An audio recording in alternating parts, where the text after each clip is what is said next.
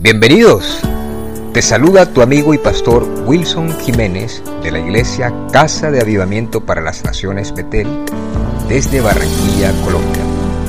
Te invito a que estés atento a este mensaje que traerá palabra de Dios para tu vida.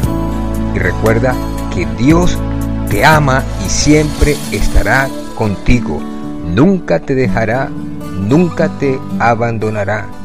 Dios te bendiga. Tercera de Juan, capítulo 1, versículo 2. Tercera de Juan, capítulo 1, versículo 2. ¿Sí lo tenemos? Vamos a leerlo en el nombre del Padre, del Hijo y del Espíritu Santo. Amado yo deseo que tú seas prosperado en todas las cosas y que tengas salud, así como prospera tu alma. Dios mío, en esta hora, Señor, yo pongo mi vida delante de ti, pidiéndote que curas todo lo que estamos aquí, Señor, con el poder de tu sangre y todos los que nos están escuchando tu Espíritu Santo traiga la revelación de tu corazón en nuestra boca para hablar lo que tú quieres, Señor.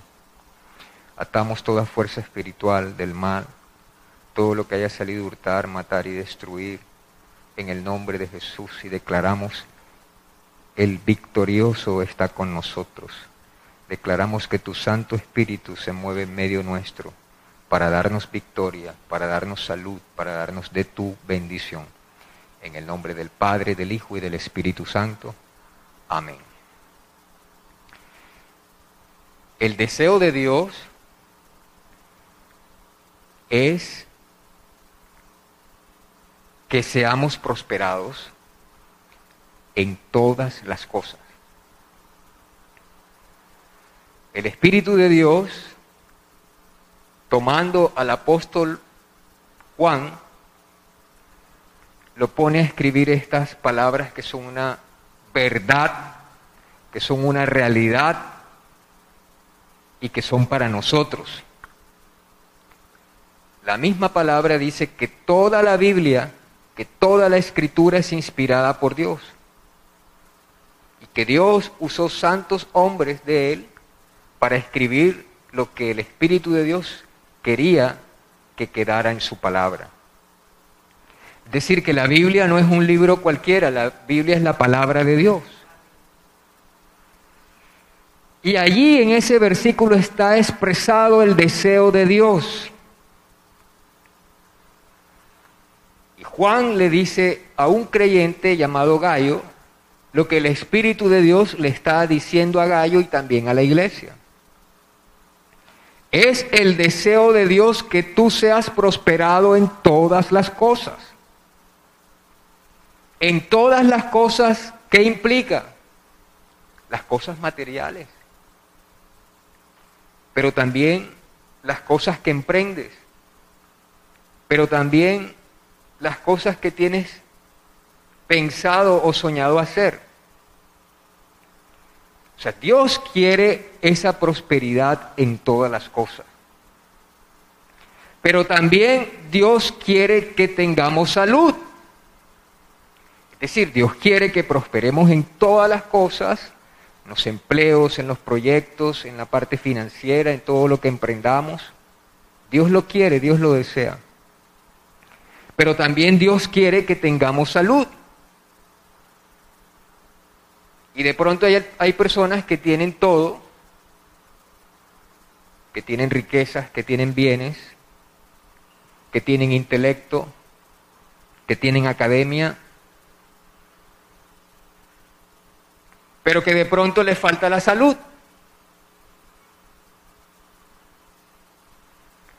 Y hay personas que de pronto son saludables, que de pronto están bien físicamente, pero entonces de pronto en las cosas materiales no son prosperados, no son prósperos. Bienvenido, Ale. Pero lo que dice tercera de Juan, Lili, que llegaste, en el capítulo 1, versículo 2, tercera de Juan, 1, 2, dice que somos prosperados en todas las cosas, que es deseo de Dios, que tengamos salud, pero depende de nuestra prosperidad del alma. Y la prosperidad no es de un golpe de que te cayeron 200, 300, mil millones de pesos. La prosperidad es de, dice la Biblia, que el justo florece, florece. O sea, así como la mañana, o sea, como la mañana no es de inmediato mañana, sino que la noche va en aumento, en aumento, en aumento, hasta que el día es claro. La prosperidad que Dios quiere para nosotros también es así. Porque no podemos decir que ya somos tan prósperos espiritualmente, somos tan prósperos en nuestra alma, de que ya no necesitamos seguir creciendo, seguir prosperando. No. La vida espiritual es de paso a paso, de paso a paso. Y Dios habla de la madurez espiritual. Y Dios habla del crecimiento espiritual y Dios habla de que eso es prosperidad de nuestra alma. Es decir, que la prosperidad de nuestra alma trae prosperidad para todas las cosas y también que tengamos salud. Pero el deseo de Dios es que seamos prósperos integralmente. Lo que ocurre es que este deseo de Dios, que ya Dios lo determinó en su palabra, de pronto no actúa en la vida de nosotros porque estamos haciendo cosas que a Dios no agrada. O estamos pensando cosas que a Dios no agrada. Y eso que a Dios no agrada está en la palabra de Dios. Es decir, si de pronto yo tengo una dificultad a nivel económico, ¿qué dice la palabra que debo hacer para tener prosperidad económica? Si no tengo la salud que debo tener, ¿qué dice la palabra para que yo pueda tener salud? Y si de pronto no tengo la prosperidad de nuestra alma, que no estoy haciendo lo que Dios quiere que yo haga, que no estoy recibiendo de Dios lo que Él quiere darme. Entonces yo tengo que mirar en la palabra a ver qué pasa en mi vida para que mi alma prospere. Y nosotros podemos identificar en cuáles de estas tres áreas no estamos en la prosperidad, no estamos en el, el estado que Dios quiere que estemos. Y podemos identificarlos claramente cuando nos ponemos a leer la palabra. Porque Dios quiere que nosotros caminemos en libertad. Nosotros quiere Dios que caminemos en libertad financiera, en libertad física y en libertad espiritual. Yo sentí ahí en el espíritu, porque de verdad sentí una posición bien terrible el día de hoy, pero en esta semana, y mi esposa lo sabe, pero yo sentía en mi espíritu que el Señor ponía en mi corazón la palabra libertad. Libertad.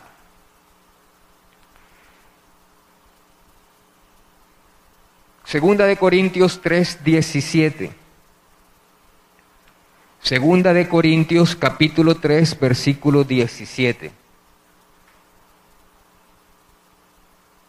Porque el Señor es el Espíritu. Y donde está el Espíritu del Señor, ahí hay que libertad.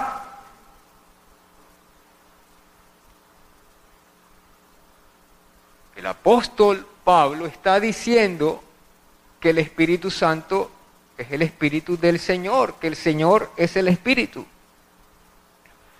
Y donde está el Espíritu del Señor, allí hay libertad. Quiere decir que para que nosotros caminemos en la prosperidad que Dios quiere que nosotros tengamos, tenemos que caminar en la libertad que trae el Espíritu Santo. Porque donde está el Espíritu del Señor, allí hay libertad. Y debemos nosotros identificar dónde no hay libertad del Espíritu Santo en nuestra vida. Como decía, hay gentes, personas que tienen una mansión, que tienen vehículos, que tienen prendas, que tienen todo, pero están muertos espiritualmente. Conocí un testimonio de una persona que decía que él tenía la plata que él quería tener, comprar lo que quería comprarle a la esposa, a los hijos. Tenía la nevera llena y de la nevera llena nada más podía comer unas cositas porque no tenía la total salud. Entonces uno dice, bueno, esta persona es próspera, esta persona es exitosa, pero de pronto tiene que inyectarse insulina porque está afectado de la, de la salud en azúcar, o de pronto tiene que tomar estas pastillas porque está afectado del corazón. Esa persona no podía comer prácticamente nada. Lo supe de una, de una persona bien cercana. Pero Dios no quiere que nosotros estemos así. Dios quiere que tengamos esa prosperidad, Dios quiere que tengamos esa libertad en todas las áreas de nuestra vida la física, la material y la espiritual. Pero lo que ocurre es que a veces nosotros no entendemos. No entendemos y queremos hacer las cosas como nosotros nos parece que debemos de hacerlas. Y cuando nosotros hacemos las cosas como nos parece que debemos hacerlas, muchas veces fallamos, pecamos. O todas las veces.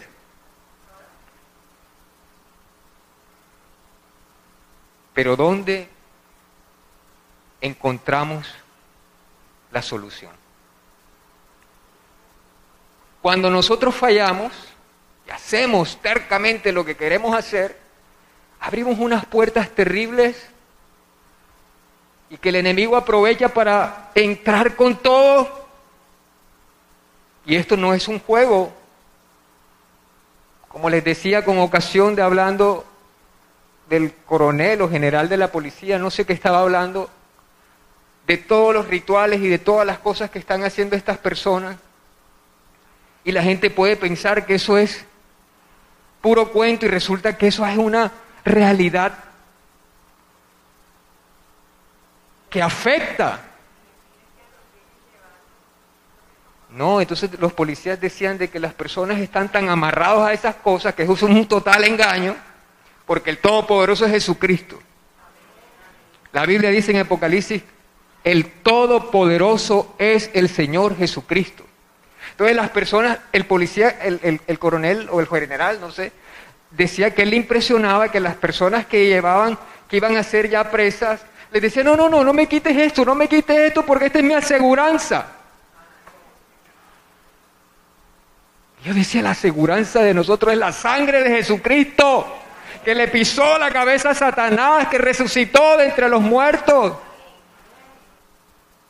Pero como no conocen la verdad y no hay un pueblo de Dios, que es lo que vamos a hablar ahora, que le lleve la verdad, pues muchos mueren y se encuentran en la muerte con el infierno y no salvos.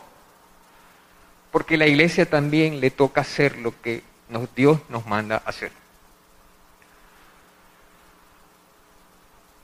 Cuando empezamos nosotros a hacer cosas que a Dios no agrada por la palabra, entonces vienen esas fuerzas espirituales terribles. Gálatas capítulo 5, versículo 13. Gálatas capítulo 5, versículo 13.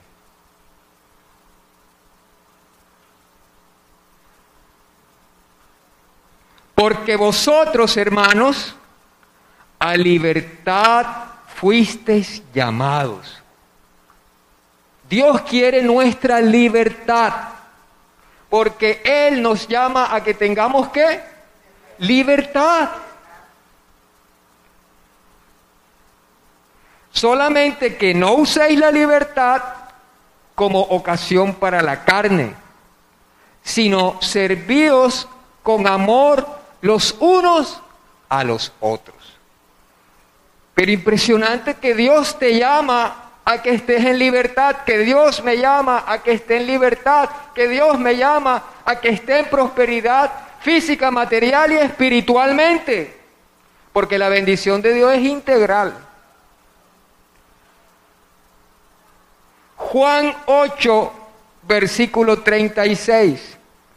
Evangelio según San Juan, capítulo 8, versículo 36.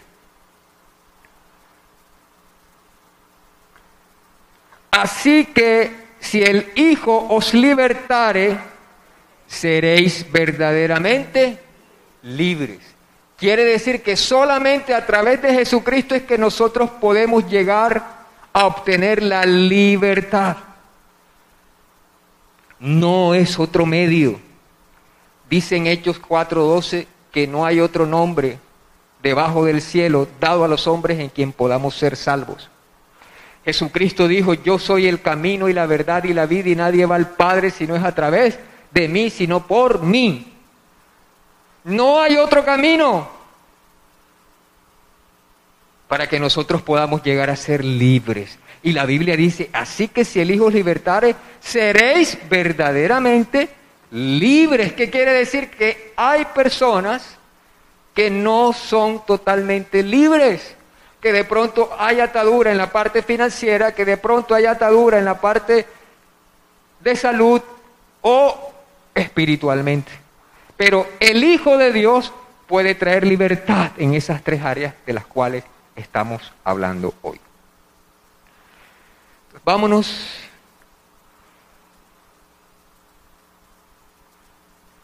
a Segunda de Reyes capítulo Segunda de Reyes, capítulo 5, versículo 1. Segunda de Reyes, capítulo 5, versículo 1.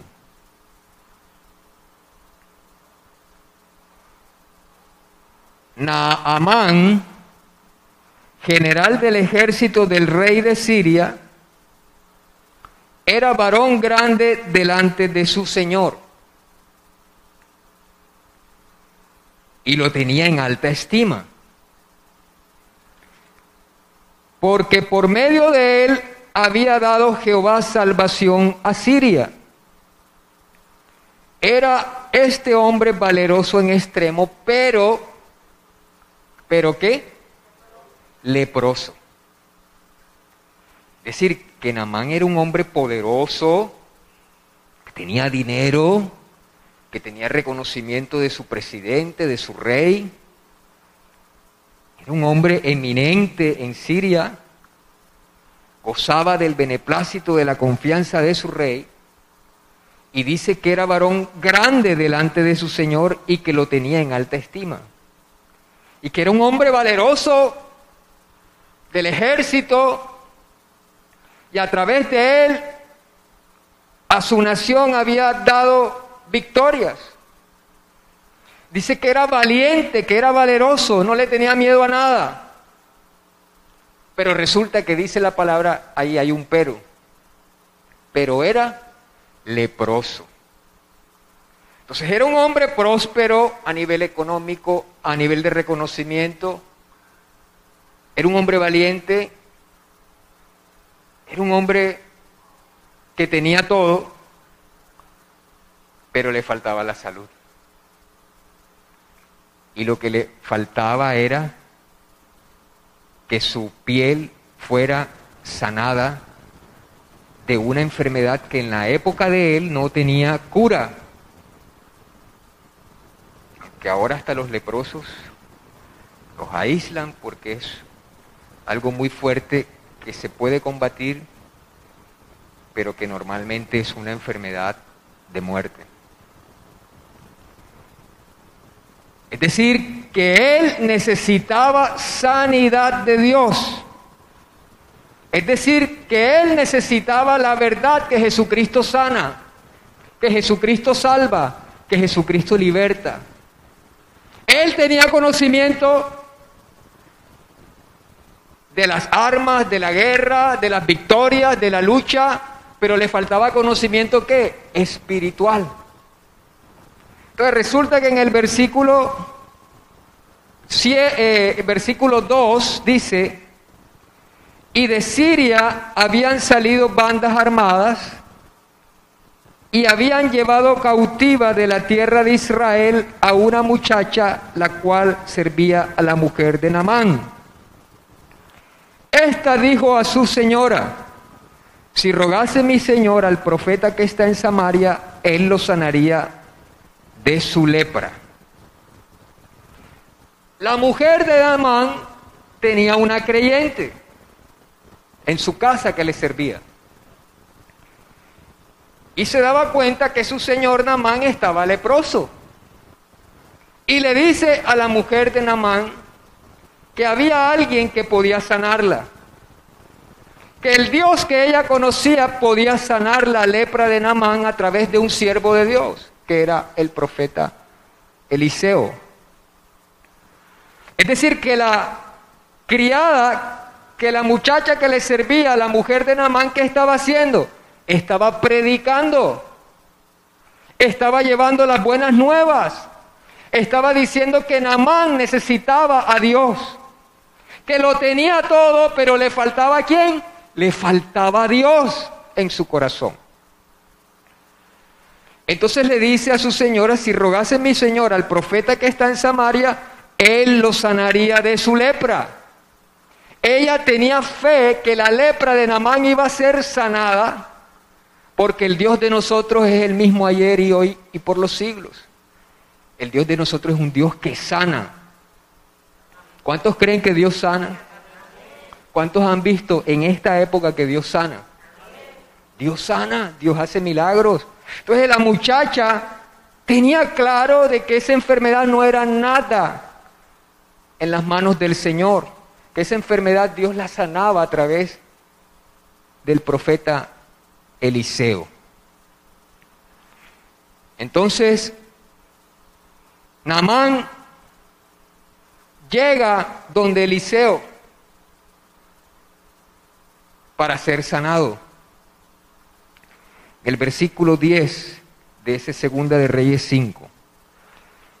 Entonces Eliseo le envió un mensajero diciendo, ve y lávate siete veces en el Jordán, y tu carne se te restaurará y serás limpio. Namán llega donde Eliseo. Bueno, yo voy donde Eliseo porque la muchacha que tengo en mi casa me estuvo predicando y me dijo que Dios podía sanar mi lepra. Entonces él llega contento y va donde Eliseo y Eliseo no le recibe como él esperaba que le recibiera, le manda un mensajero y le dice, ni siquiera lo atendió y le dice, lávate siete veces en el Jordán esta persona que tenía todo, esta persona que tenía poder, esta persona que era valeroso, que era una persona instruida en el ejército, se topa ahora con una situación que él no esperaba. Se topa con una palabra que venía de Dios, que venía de parte de Dios y que él tenía que obedecer. Y ahí es donde está el problema. Él tenía prosperidad, le faltaba la prosperidad física, pero se topa con lo que tenía que hacer de la palabra de Dios. Y cuando se topa que tiene que meterse siete veces en el Jordán, en un río, él se pone a pensar porque yo tengo que, si yo soy tan fuerte, si yo soy tan valeroso, porque yo tengo que zambullirme en un agua que no sé, que no conozco. Si aquí en mi ciudad hay mejores ríos que ese. Entonces lo que él pensaba de la manera que él podía ser sano, no era sino como Dios le decía en su palabra que él iba a ser sanado. Y es el gran problema. Nosotros podemos buscar soluciones que son efímeras, superfluas, que no tienen ningún peso, y nosotros pensamos que es la solución a nuestro problema. Pero la solución a nuestro problema, él, el Señor lo dice en su palabra. Y de pronto nosotros nos encontramos con la palabra y quiero ser sano, pero la palabra me dice, no adulterarás. Y ay, pero es que yo quiero la sanidad.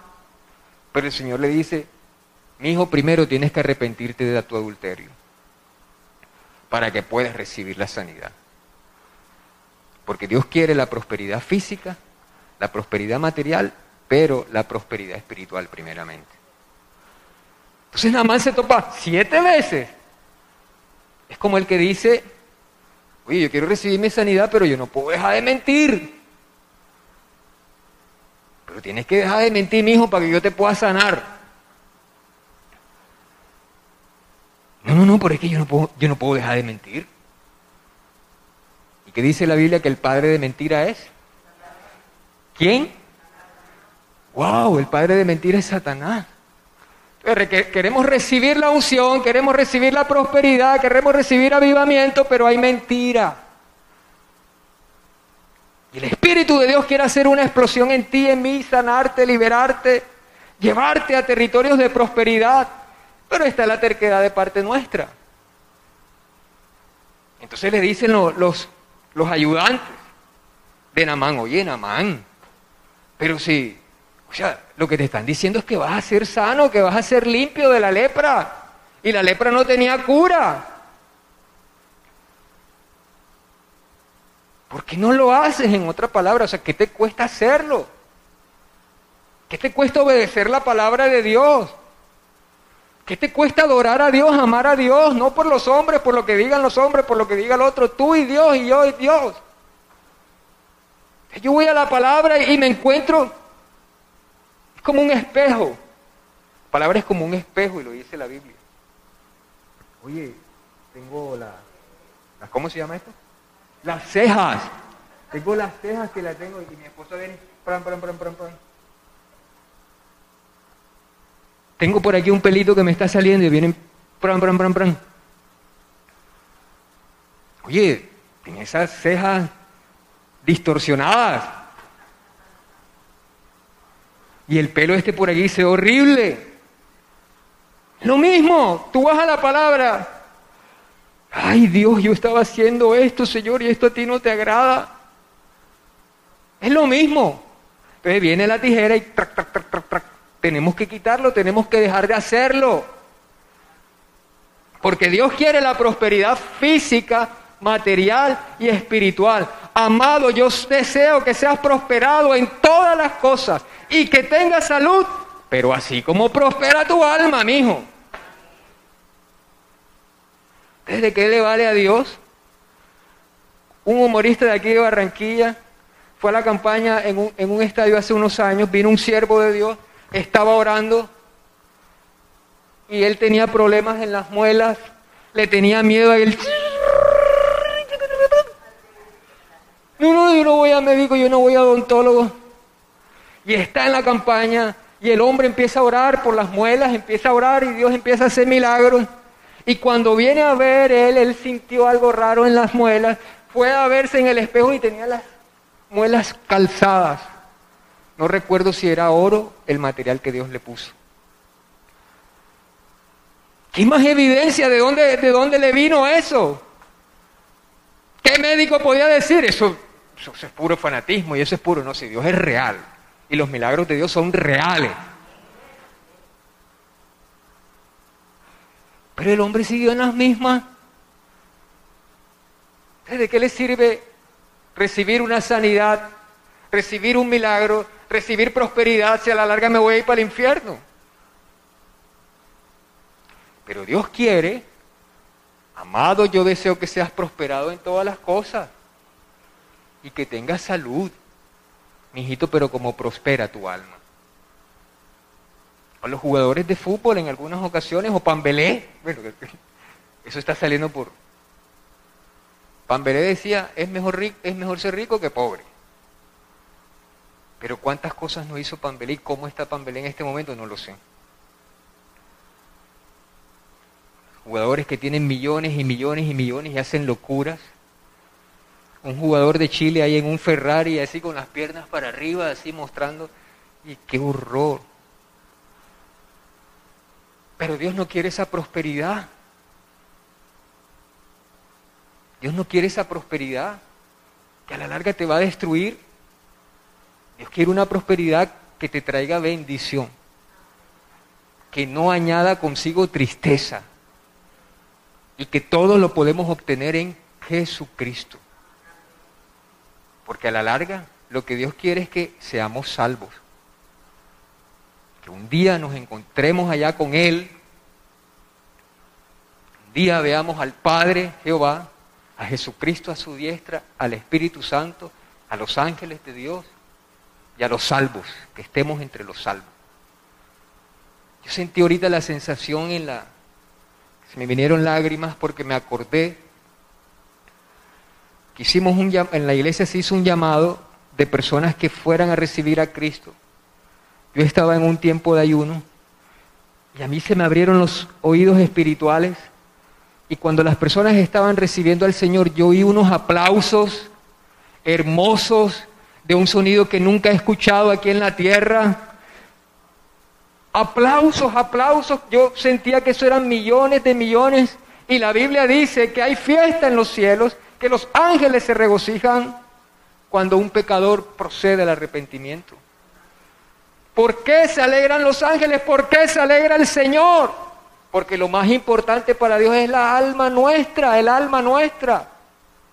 Y por eso, tanto lo material como la salud depende cómo prospera nuestra alma. Y por eso Dios va a levantar una iglesia madura, mucha inmadurez, mucha carnalidad, aún de nosotros como creyentes. Entonces van a man y dice, yo pienso que Namán diría, oye, pero yo ya estoy preocupado, ya se me está cayendo la piel. Y de pronto ve el río Jordán allá y no lo ve con buenos ojos. Y el profeta le ha podido decir, nada más, zambúllete una solita vez y enseguida va a quedar tu piel como la de un bebé. Dios le dice al profeta, el Espíritu de Dios le dice que se zambulla siete veces. ¿Qué quería Dios mostrarle a Namán? ¿Qué quería Dios enseñarle a Namán? Va la primera y sale y se ve igual. ¿Qué pensaría Namán? ¿Será que esto es verdad? ¿Será que la palabra de Dios es verdad? ¿Será que este hombre que me está diciendo es de Dios? ¿Será que eso es verdad? La primera pienso que pudo ser. La segunda se mete nuevamente y nada. Y la gente allá a la expectativa, los chismosos ahí. Mirando, ¿será que es verdad? Oye, si es Namán. Namán se convirtió a Jesucristo. ¿Será verdad? El Casanoticia. Tercera vez y la gente allá viendo. Cuarta vez y todo el mundo observando. Oye, pero ya va cuarta vez. O sea, Namán estaba aprendiendo a obedecer lo que Dios le decía la primera vez obedecer lo que Dios le decía la segunda vez, obedecer lo que Dios te dice la tercera vez, obedecer la vez que Dios te dice la cuarta vez.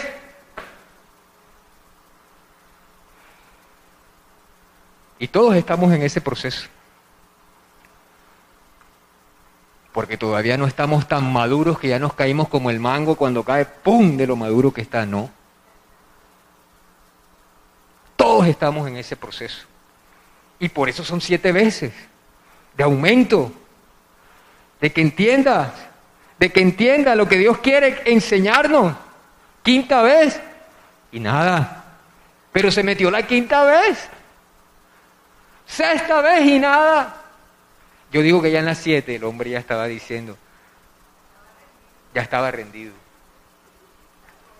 Yo le escuché al hermano Mendo, los que conocen al hermano Mendo aquí en Barranquilla ya está anciano, pero un hombre de Dios tremendo él decía, a mí a Dios me ha cogido, me ha exprimido, me ha colgado. él todavía creo que vive toda su vida en ayuno de, de medios días y a veces Dios los pone a hacer ayuno y siempre está de rodillas. Y él decía, lo que me ponga a hacer Dios yo lo hago, o sea, yo no me pongo a debatir, que, que, lo que me ponga a hacer lo hago. Yo pienso que ya Namán a esas alturas estaba así. Oye, sí, ¿verdad? Si tengo que ir a la iglesia, si tengo que, que ir al parque a predicar, si tengo que, que cambiar esto en mi vida, si quiero ver a Dios, si quiero ver su gloria, voy a hacer esto. Voy a apartarme de dejar de hacer esto. Y se mete a la séptima. Y maravilloso es Dios, que cuando nosotros obedecemos su palabra, que cuando nosotros obedecemos lo que Él quiere específicamente que obedezcamos. Porque a mí Dios me puede decir una cosa que obedezca. A Anabela Dios le puede decir otra cosa que obedezca. A Ana Milena le puede decir otra cosa que obedezca porque no todos somos iguales, pero Dios es un Dios personal. Y Él conoce hasta lo más profundo de nuestros pensamientos. Y de pronto para mí no es fácil, o es fácil no mentir. Pero a otra persona de pronto le es difícil dejar de mentir. Entonces Dios que viene a tratar la mentira en la persona que quiere sanar. Y así. Pero dice la Biblia, versículo 14, él entonces descendió y se zambulló siete veces en el Jordán, conforme a qué? Conforme a la palabra. Conforme a la palabra. Conforme a la Biblia. Y su carne se volvió como la carne de qué? De un niño. y quedó limpio. Yo pienso que Namán cuando ve eso, que ve su piel totalmente sanita, como la piel de un bebé, que los bebés huelen a rico, ¿cierto? La, la piel. Y bueno, y con los talcos y eso que también le echan. Pero la piel tierna de un bebé. ¿Ustedes qué creen que ocurrió en Namán? ¿Qué ocurre cuando una persona recibe un milagro? ¿Qué ocurre cuando una persona sabe que lo que tenía solamente lo podía sanar Dios y lo recibe? ¿Cuántos han experimentado eso? Yo lo he experimentado. Y lo he experimentado con mi familia, y lo he experimentado con mi casa, familia materna, paterna. Dios hace milagros. Dios es un Dios sobrenatural. El poder de Dios es tan tremendo.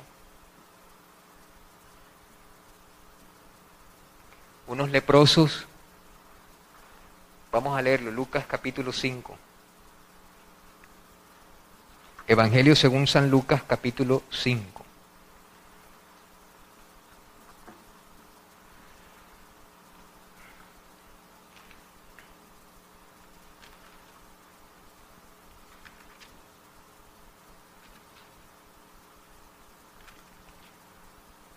17. Lucas 5, 17. Aconteció un día que él estaba enseñando. No, no, no. ¿Qué les dije?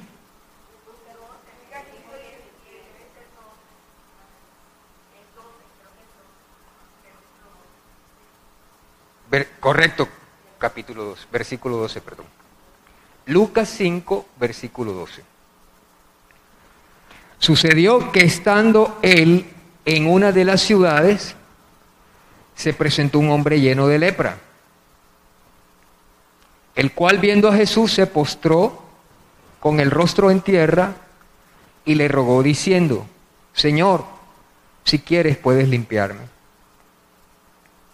Entonces extendiendo él la mano, le tocó diciendo, quiero se limpió. Y al instante la lepra se fue de él.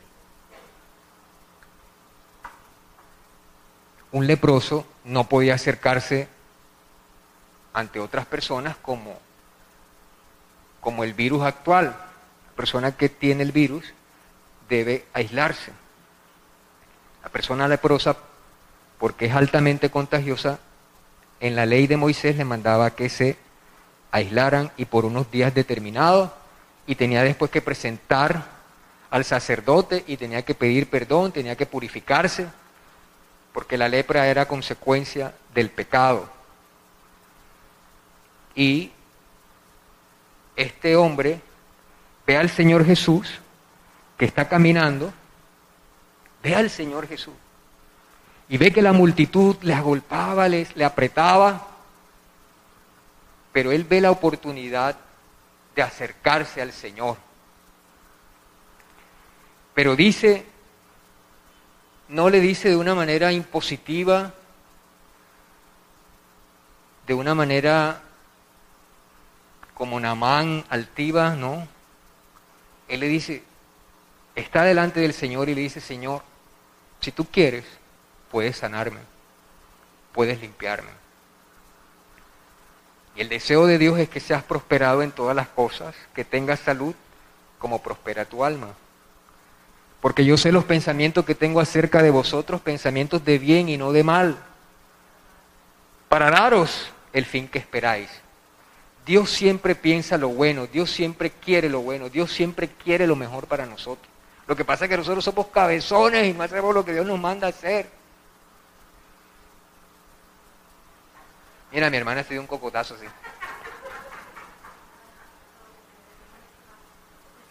Yo recuerdo, yo recuerdo un siervo de Dios, yo recuerdo un siervo de Dios que le estaba diciendo, Señor, yo sé que yo soy cabezón. Y el Señor le dijo, amén. Oye, sí, porque es que es fácil, ¿verdad? Carne llama carne, me decía otro hermano por revelación del Espíritu Santo. Hermano Winson, carne llama carne. Y es que es fácil, es fácil pecar.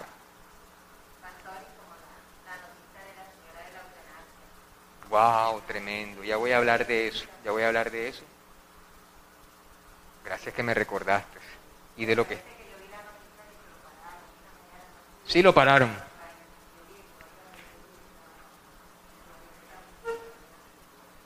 Entonces es fácil pecar. No es fácil pecar, es fácil.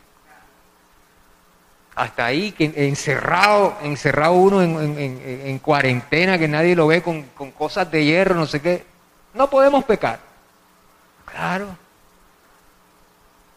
Si hasta con el pensamiento podemos pecar.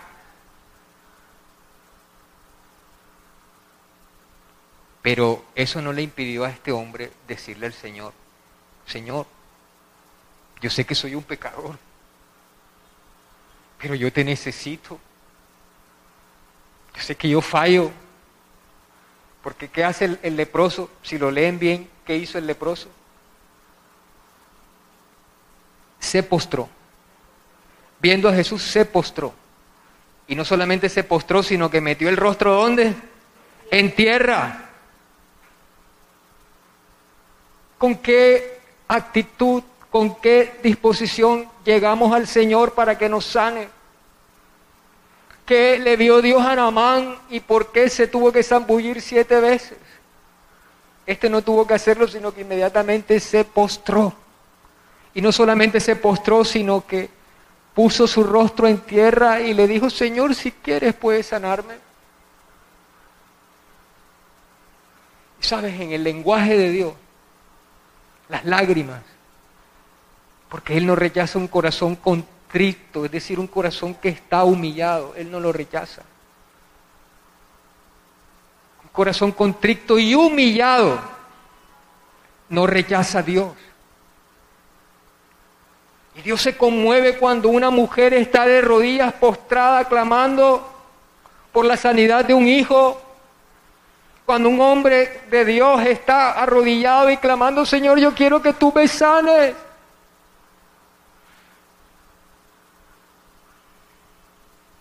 Pero la pregunta es, ¿qué vas a hacer si Dios te sana? Y eso se lo dice el Señor.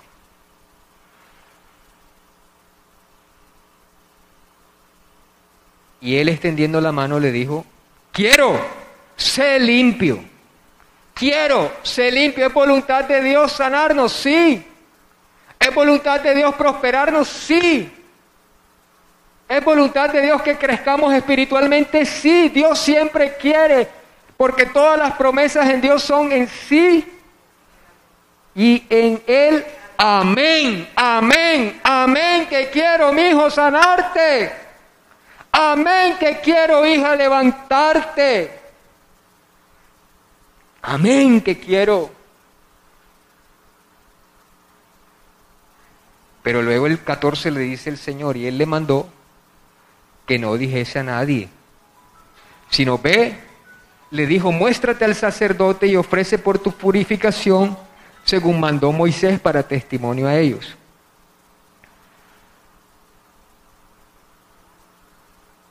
Entonces él le dijo, mi hijo vas a ser sano, pero preséntate dónde? Al sacerdote. Mi hijo quiere ser limpio, pero sigue obedeciendo la palabra. Mi hijo quiere ser limpio, pero sigue congregándote. Mi hijo quiere ser limpio, pero sigue buscándome. Sigue leyendo la palabra, sigue obedeciéndome. Es decir, que hubo una indicación después que este leproso recibió el milagro, que se presentara al sacerdote, que siguiera obedeciendo la palabra del Señor. Es decir, que cuando nosotros recibimos esa prosperidad en las áreas en las cuales Dios quiere prosperarnos, nosotros debemos continuar en el camino del Señor. Nosotros debemos caminar y perseverar en el camino del Señor.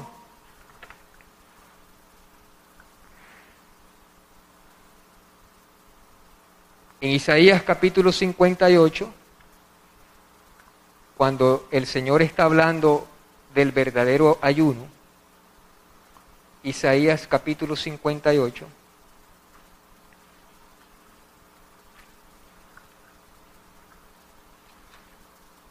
Él dice,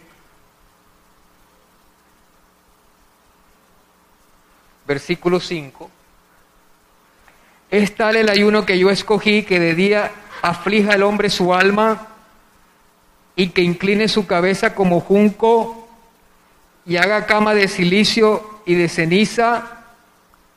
¿Llamaréis esto ayuno y día agradable a Jehová? En el versículo 6 él dice, ¿No es más bien el ayuno que yo escogí desatar las ligaduras de impiedad? Dios no quiere que estemos ligados, Dios no quiere que estemos atados, Dios no quiere que estemos cautivos porque a libertad nos ha llamado el Señor.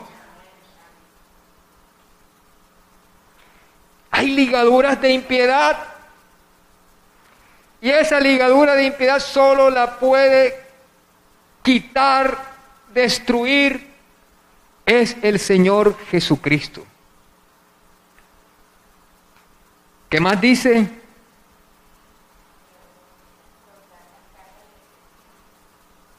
Versículo. Soltar las cargas de opresión. Libertad de opresión. Libertad, soltar las cargas de opresión. Hay cosas que oprimen, físicas, los sentimientos, la preocupación, pero también lo espiritual. Y Dios nos manda que seamos libres, soltar, soltar las cargas de opresión y dejar ir libres a los quebrantados. Los quebrantados son los que están padeciendo y quizás no lo dicen los quebrantados son los que están sintiendo en su corazón quizás soledad, quizás humillación, quizás frustración, pero Dios quiere traer también sanidad a los corazones que están quebrantados. Y también dice que rompáis todo yugo, rompáis todo yugo. Hay unos yugos con los cuales nosotros no podemos. Y quizás somos prósperos en la academia, somos prósperos en lo económico, tenemos salud, pero hay yugos en nuestra vida que no podemos soltar. Pero como abrí el pasaje, Dios quiere que nosotros seamos sanados, libres. Y en los quebrantados de corazón muchas veces es porque no se perdona ofensas, cuando no se perdona cosas que quizás le hicieron en la juventud. Y ahí es donde iba a hablar de la señora de la eutanasia. Y ahí es donde iba a hablar de los casos de pedofilia en las iglesias, especialmente en las religiones, en las religiones, para no hablar específicamente. Pero en Francia, más de 3.000 personas que pertenecen a una iglesia se les han encontrado casos de pedofilia y más de 300.000 víctimas de abuso. ¿Cómo queda el corazón de un niño que llega a una iglesia, entre comillas, a buscar a Dios y es abusado sexualmente? En el Heraldo, en septiembre y en agosto, abuelos abusando de sus propias nietas.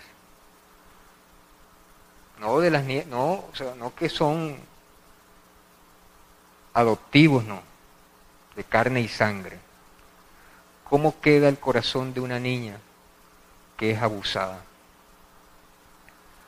Pues esas ataduras, esas opresiones, esos corazones quebrantados, para que Dios pueda traer total libertad, para que Dios pueda traer total sanidad, debe haber perdón. Y no es fácil. Pero la Biblia dice que nosotros debemos perdonar. Pero la Biblia dice que ese corazón quebrantado solo puede ser sanado cuando perdona. Mira lo que dice la Biblia. Mateo 6:14. Porque si perdonáis a los hombres sus ofensas, os perdonará también a vosotros vuestro Padre Celestial. 15.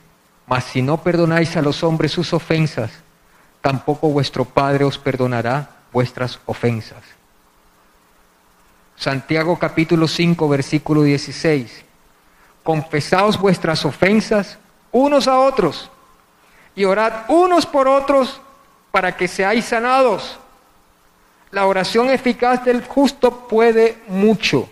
Mira lo que dice, confesaos vuestras ofensas unos a otros. No es, hermano Wilson, te confieso que yo hice esto, esto, esto, esto, esto, esto, entonces yo le voy a decir, sí, te perdono por la santa iglesia. No, lo que está diciendo el Señor ahí es que podemos ofender muchas veces en palabras, lo dice la Biblia. Y no hay quien no ofenda. Pero debemos confesarnos y decirnos, mira, perdóname, te fallé en esto. Y la otra persona decirle, te perdono, tranquilo. O sea, eso que trae, trae sanidad para que seáis sanados. Entonces, hay milagros físicos que son resultado de una sanidad espiritual. La falta de perdón no puede estar en una persona que quiere ser prosperada por el Señor. La falta de perdón no puede estar en una persona que quiere ser sanada por el Señor. Porque ¿qué dice el Señor? Que si no perdonamos, tampoco a nosotros nos perdonan nuestras ofensas. ¿Cómo queda una niña, un niño si no conoce esta verdad, si no conoce la verdad de la palabra, que Jesucristo es el único que nos puede traer libertad, el único que puede colocar en el corazón de alguien que está herido, de alguien que está quebrantado el perdón. Y eso se convierte en un obstáculo para no recibir la prosperidad integral que Dios quiere que nosotros recibamos. ¿A cuántos de los que estamos aquí nos han hablado, nos han dicho alguna cosa que nos ha ofendido? Y lo terrible es que eso queda allí. Iba a hablar de David de pronto, si Dios permite, el otro domingo. Pero eso queda allí si no es sanado. Cuando un padre maltrata a un niño, cuando una madre maltrata a un niño, cuando son abusados por los propios papás. Yo vi un artista de cine agarrando a su propia hija y la niña reaccionó de una manera terrible. Pero si nosotros como iglesia no hablamos que en Jesucristo hay perdón, que en Jesucristo hay liberación, que en Jesucristo hay sanidad, entonces ellos van a ir de peor en peor y hay ciclos que no se terminan de cumplir, que no se terminan de cerrar, porque eso sigue allí. El enemigo, esas fuerzas espirituales siguen allí. Entonces, madres son abusadas, hijas son abusadas, nietas son abusadas. ¿Y quién corta ese ciclo? ¿Quién puede traer sanidad? ¿Quién puede traer libertad? Alguien que haya recibido a Jesucristo en su corazón y que haya entendido que todo ese mal no proviene de Dios, porque de Dios solamente viene lo bueno, y pararse con las armas espirituales y pelear para que ese ciclo se rompa y toda la familia reciba sanidad de Dios. Hijos que no perdonan a padres, Padres que no perdonan a hijos. Oye, terrible también un hijo mató, ahí está en el heraldo de su propio papá.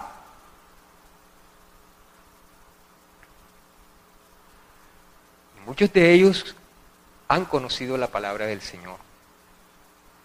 Pero dice la Biblia que cuando nosotros venimos al Señor y Dios nos libera, y no hacemos como Dios le dijo al leproso, ve, preséntate al sacerdote, ve, continúa congregándote, continúa caminando conmigo, continúa leyendo la palabra, continúa orando, continúa llenándote de mi espíritu. Y dice que siete espíritus peores vienen y el postrer estado de esta persona es peor que el primero. Esto no es un juego. No, que métete la religión, que te cambiaste de religión. Si fuera problema de religión, fuera fácil. Nada más es quitarse la sotana esa y ya bailar cumbia y ya. Esto no es de sotana, ni de saco, ni de decir que yo soy cristiano, que yo soy pastor, no. Comprender lo que Dios nos quiere enseñar a través de la palabra y caminar en obediencia. ¿Cuántos quieren recibir sanidad de Dios? En todas las áreas de nuestra vida. Yo quiero. Yo quiero. Y lo quiero para mí, lo quiero también para ustedes. Y Dios ha venido haciendo milagros aquí. Increíbles. A través de las transmisiones Dios está recibiendo la gloria de los milagros que también está haciendo. Y Dios sigue haciendo maravillas. Hay un vallenato que dice, Dios sigue siendo maravilla. Yo no los escucho, pero, pero a veces los escucho por ahí por la radio. Dios sigue haciendo maravillas. Y el mismo Dios que sanó a ese leproso, y el mismo Dios que sanó a Namán, es el mismo Dios del cual tú y yo adoramos y buscamos en este lugar. Vamos a ponernos sobre nuestros pies. El Espíritu de Dios es tan tremendo que para Él hacer un milagro es lo más fácil del mundo. Pero ¿qué necesita ver Él que es todopoderoso en nosotros? El corazón para recibir esa sanidad. Y en el corazón debe haber fe. En este leproso de Lucas, Él halló fe para llegar al Señor. ¿Qué problema tienes en el área física, en el área material, o en el área espiritual que quieres que Dios sane tu vida, levanta tus manos y dile al Señor.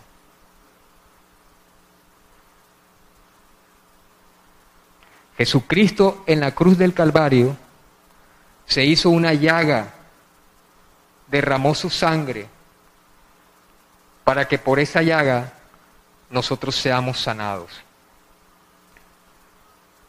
Levanta tus manitos allí donde estás.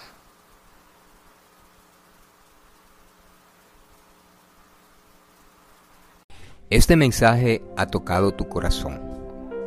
Es necesario que hagas esta oración conmigo. Repite con tu voz audible. Señor Jesús, en este día te doy gracias por escuchar tu palabra. Te quiero decir, Señor, que te necesito y quiero que siempre estés conmigo. Te pido que me perdones todos mis pecados desde el día que nací hasta este día. Me arrepiento de ellos. Te pido por favor, me limpies con la sangre que derramaste en la cruz del Calvario de cada pecado, de cada ofensa, de cada desobediencia. Hoy Jesucristo, te recibo como mi Señor y mi Salvador. Creo que tú viniste, moriste en una cruz, resucitaste, estás a la diestra de mi Padre, Dios, y hoy públicamente te recibo como mi Señor y mi Salvador. Te entrego mi alma, mi cuerpo, mi espíritu. Anota mi nombre en el libro de la vida y nunca lo borres. Cuando tú vengas, quiero irme contigo, o si parto de este mundo, quiero llegar a tu santa presencia. Gracias Dios, en el nombre de Jesús. Amén y amén.